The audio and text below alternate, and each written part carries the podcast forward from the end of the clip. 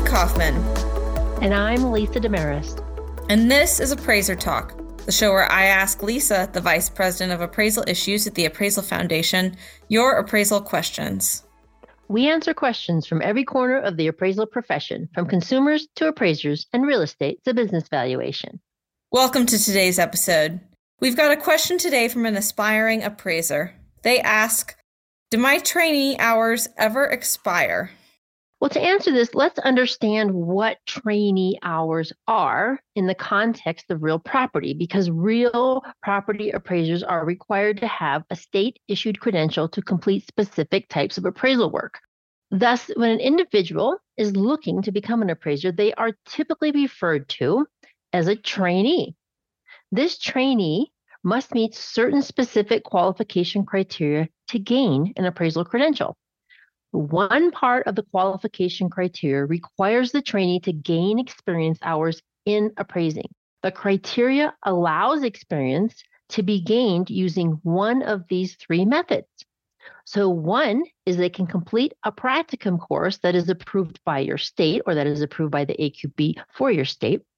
Complete a practical applications of real estate appraisal program, which is acronym PAREA or this trainee can work on appraisals under the direction of a state qualified supervisory appraiser.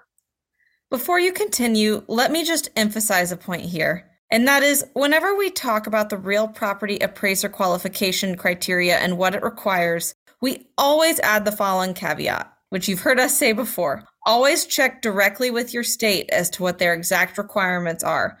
States can always add more requirements that go beyond the minimum criteria issued by the AQB. Great point. Thanks for that, Amy. Now, the answer to your question is going to be very simple.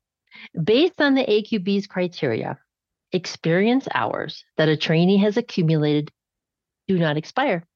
Now, those hours do have to meet certain requirements, such as they must have been obtained anytime after January 30th of 1989, and it must consist of certain specific things, but the hours themselves do not expire. Well, that makes for a pretty short episode. Is there anything else you'd like to add to this topic of experience for aspiring appraisers? Yes, since I just mentioned the three ways that experience can be gained, I think this would be a great time to talk about PAREA and provide our listeners with a little bit of an update. That sounds wonderful.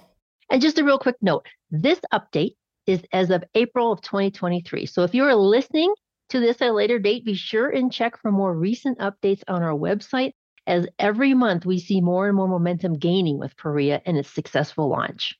All right, so in the last five months, numerous providers have submitted their individual preliminary PAREA programs to the Appraiser Qualifications Board for review.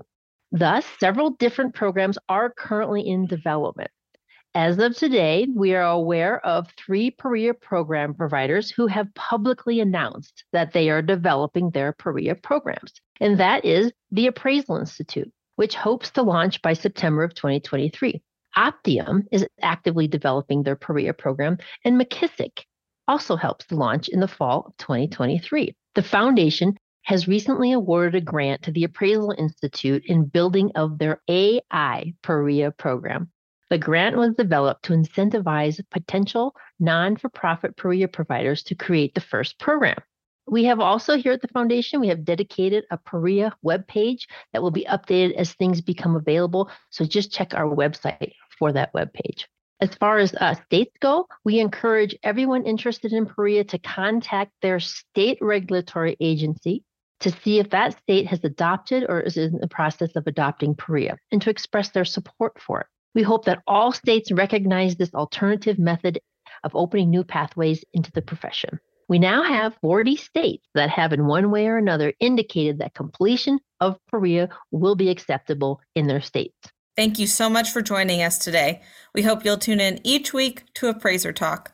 You can send in your questions to me at amy, A-M-Y, at appraisalfoundation.org, and you might just hear us answer in a future episode. And don't forget to hit that subscribe button so you don't miss an episode. Appraiser Talk is available on Spotify, Apple Podcasts, or wherever you get your podcasts.